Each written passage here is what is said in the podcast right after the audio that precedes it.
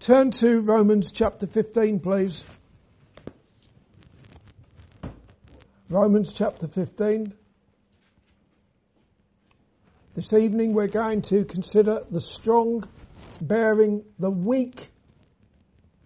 Romans chapter 15 verses 1 through to 13.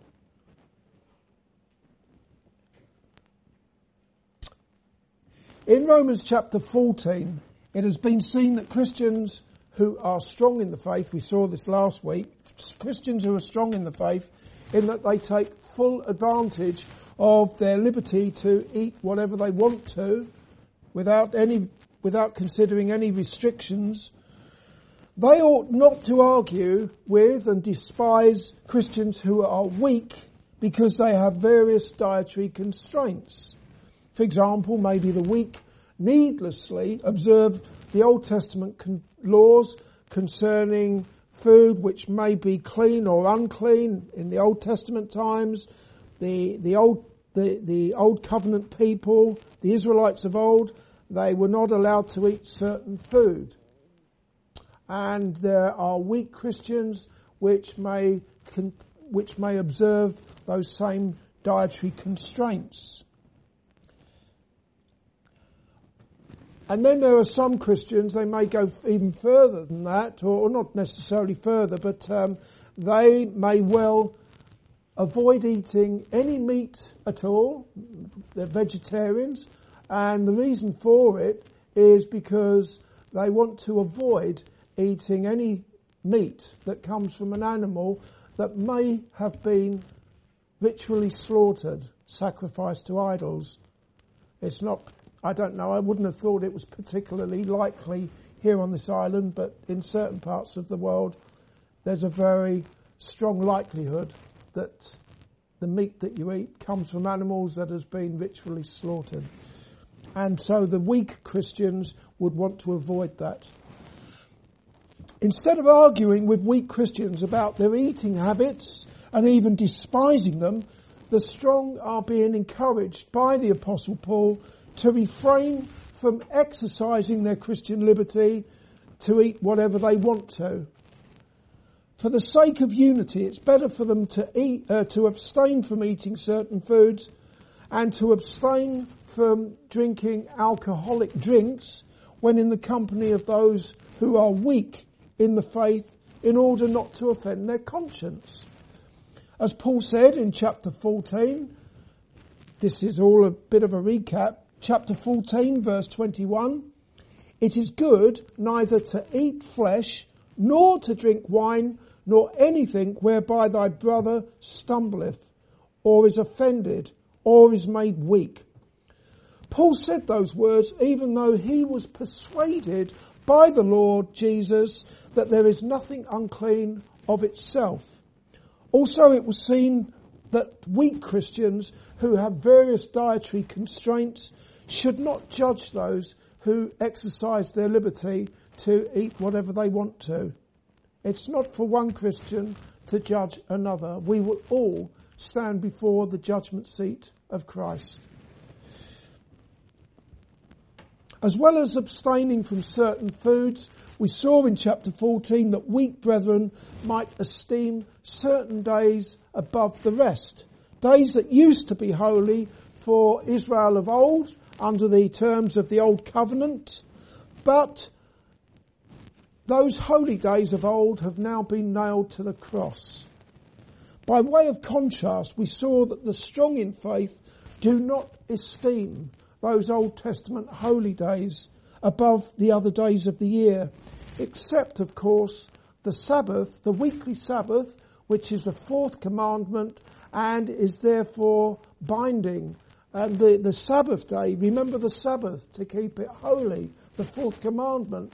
That is a day that has been set apart for the Lord's people to worship Him, the God who is the creator of all things, the God who has delivered them out from bondage to sin. And so we, we ought to see that the Sabbath day rest as a time of refreshing, a time where we can focus on our great God and Saviour, Jesus Christ, and worship Him. And that can't be a bad thing, can it?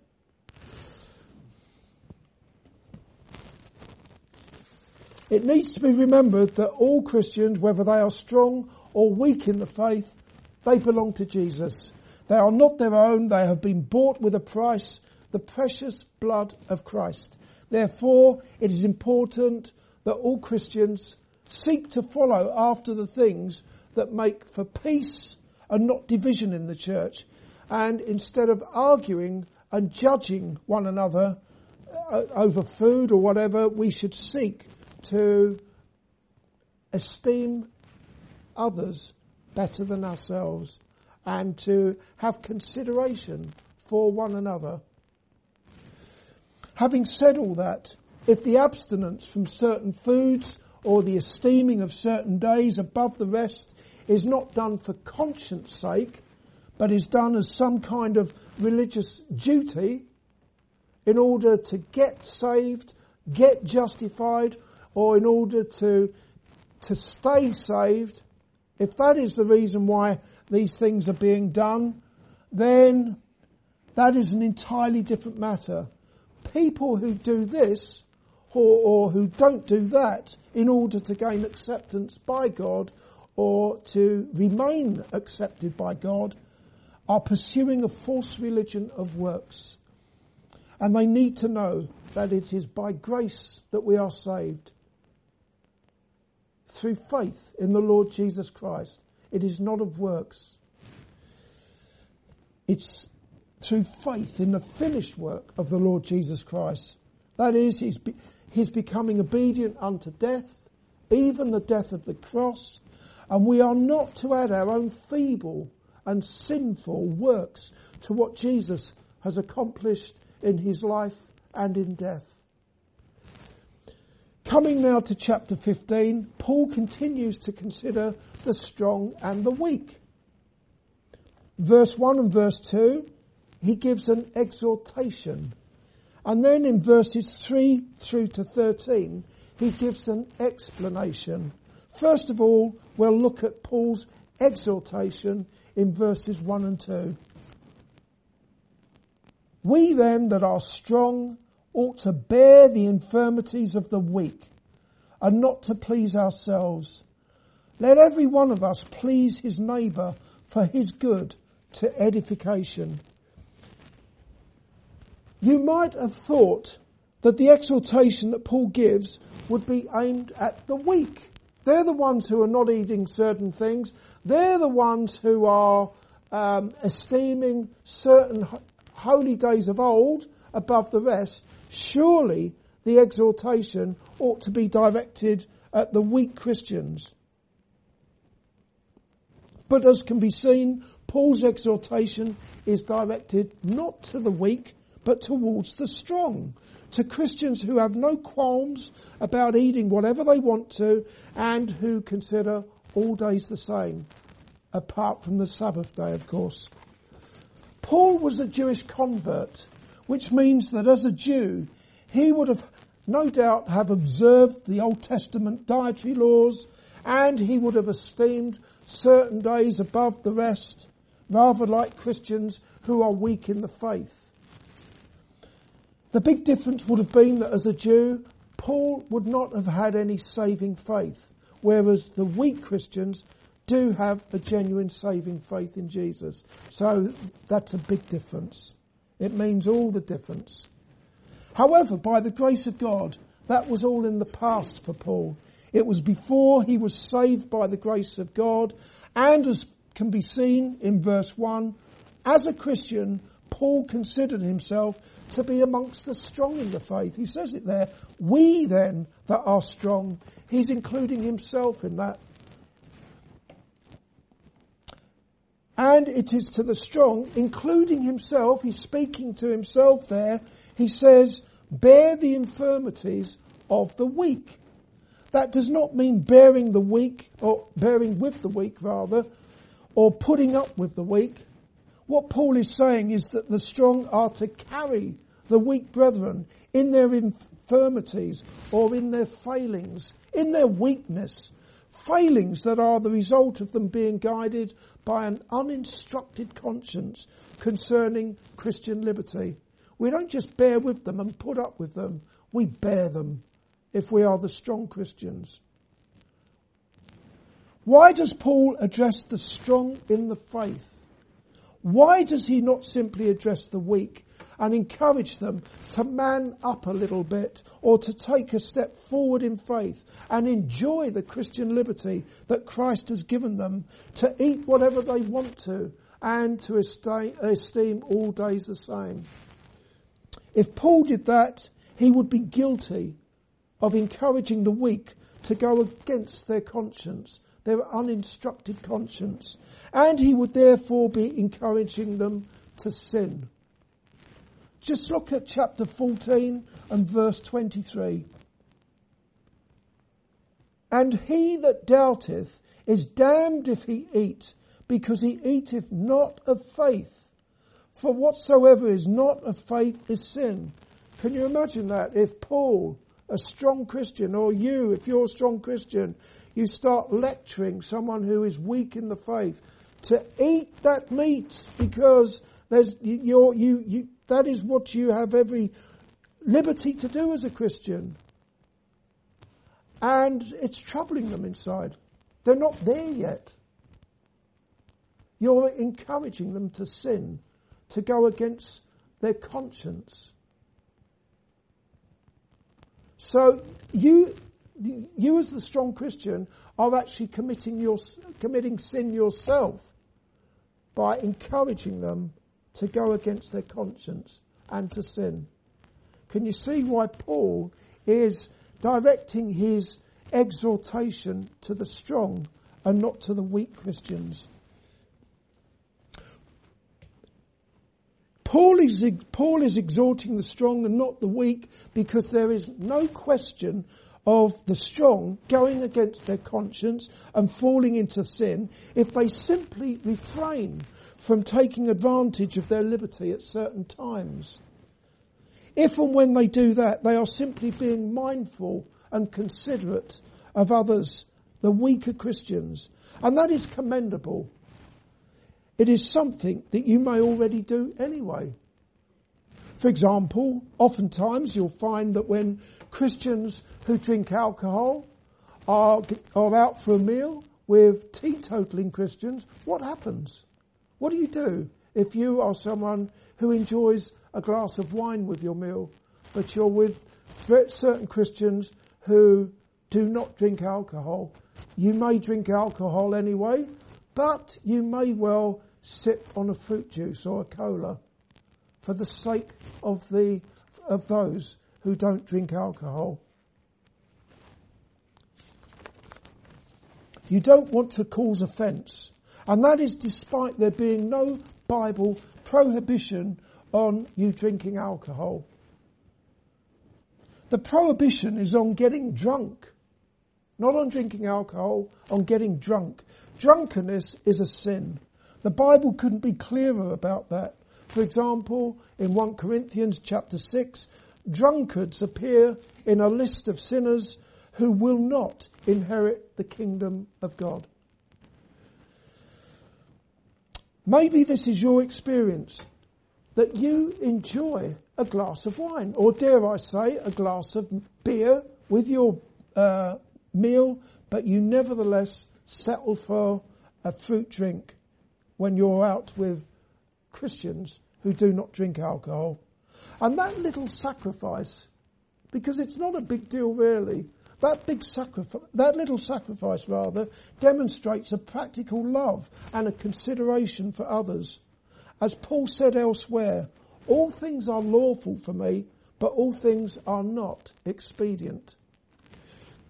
Not just Christians, but thoughtful people generally tend to be mindful of others. You don't have to be a Christian to be mindful of others. Consequently, even the pagans may refrain from lawful activities that others might be uncomfortable with. And they do that as a courtesy to them because they don't want to offend them. If that's the case, then surely strong Christians ought to take the lead and be mindful of those who are weak in the faith. In verse 2, Paul says, let every one of us please his neighbour for his good to edification.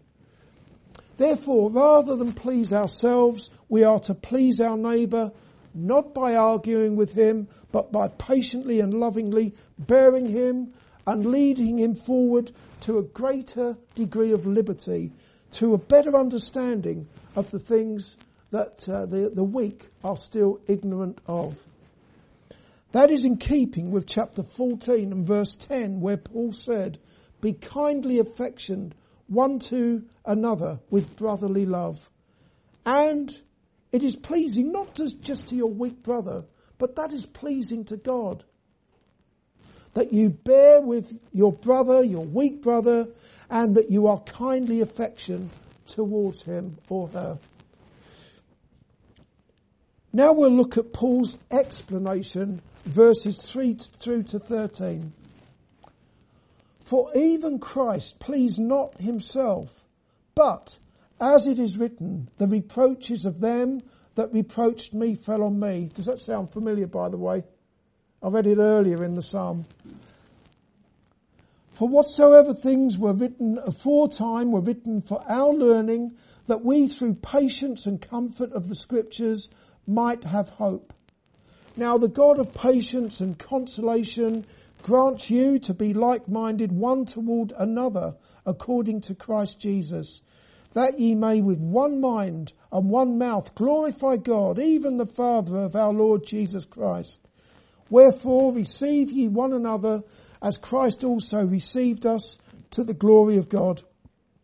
Now I say that Jesus Christ was a minister of the circumcision for the truth of God to confirm the promises made unto the fathers, and that the Gentiles might glorify God for his mercy, as it is written, For this cause I will confess to thee among the Gentiles, and sing unto thy name. And again he saith, Rejoice, ye Gentiles, with his people. And again, Praise the Lord, all ye Gentiles, and laud him, all ye people. And again, Isaiah saith, there shall be a root of Jesse, and he that shall rise to reign over the Gentiles, in him shall the Gentiles trust. Now the God of hope fill you with all joy and peace in believing that ye may abound in hope through the power of the Holy Ghost. You'll have noticed in verses 1 and 2, Paul did not give a command. Can you see a command anywhere there? If he did in verses 1 and 2, he, if, he, if he gave a command, he was giving himself a command as well. We then that are strong ought to bear the infirmities. There's no command, there's no papal bull or anything like that. He gave them an exhortation in verses 1 and 2. That is so important we've been seeing a lot of exhortations in verses 14 and 13. And we're seeing more exhortation now from Paul.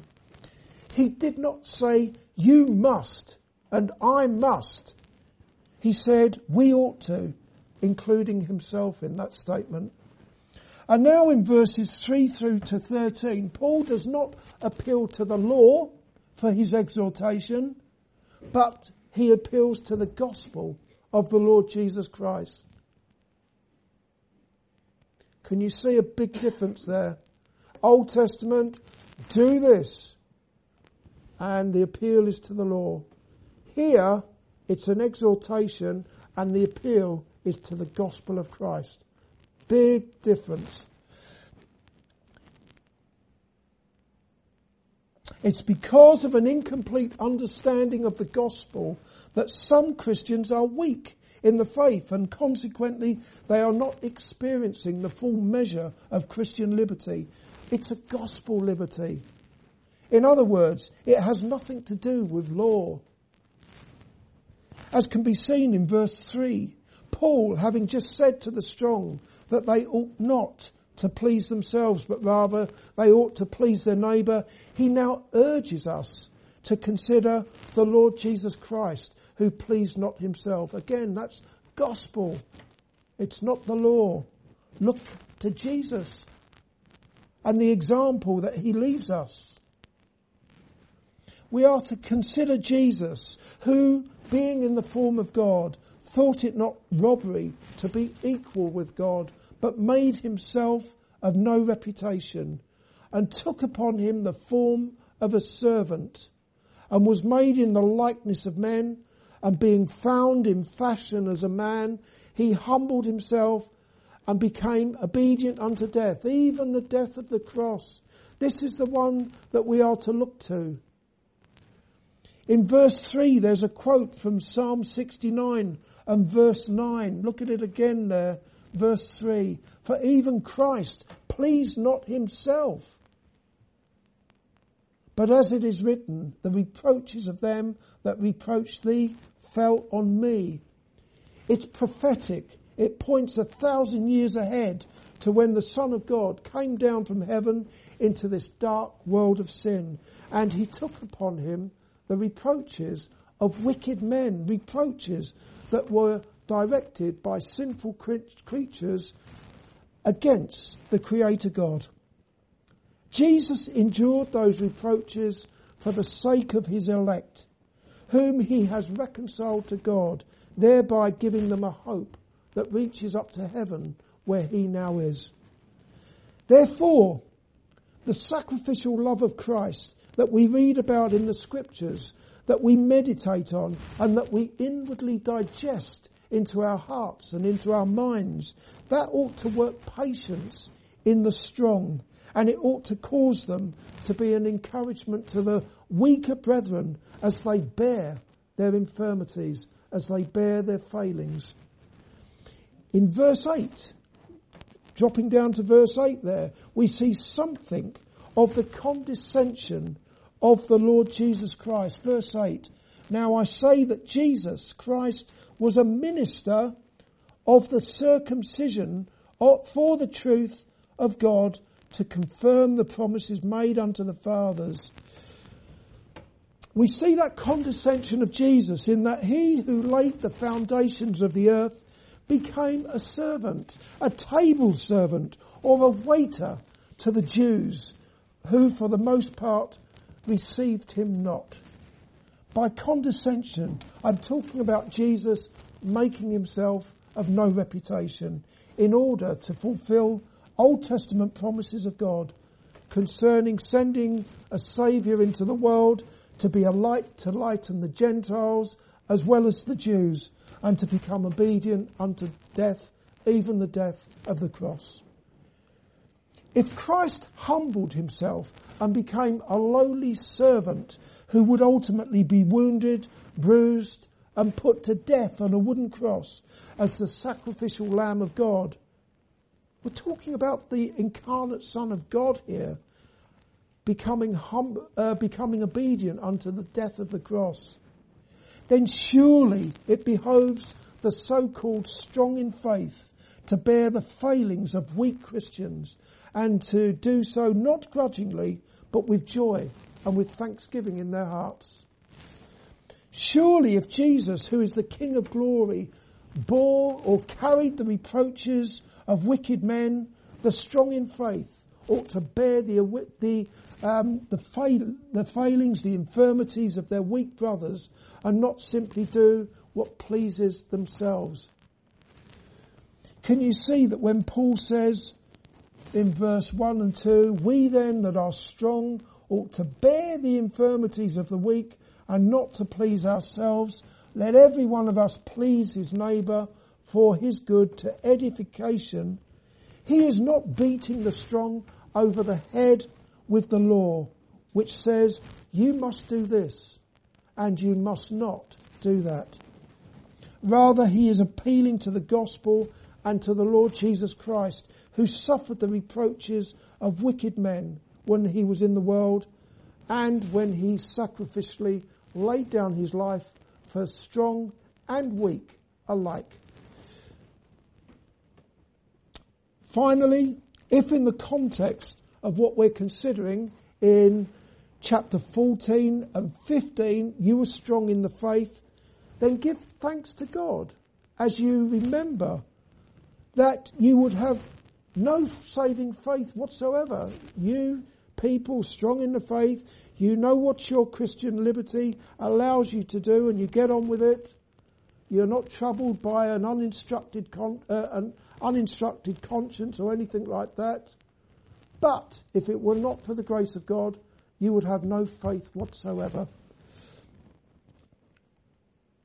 With that in mind, use your faith as an encouragement to others for their edification that they might be built up in their own God-given faith to the end that genuine unity will prevail in the church.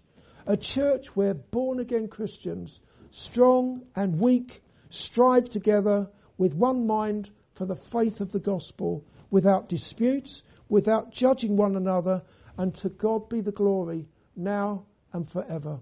Amen.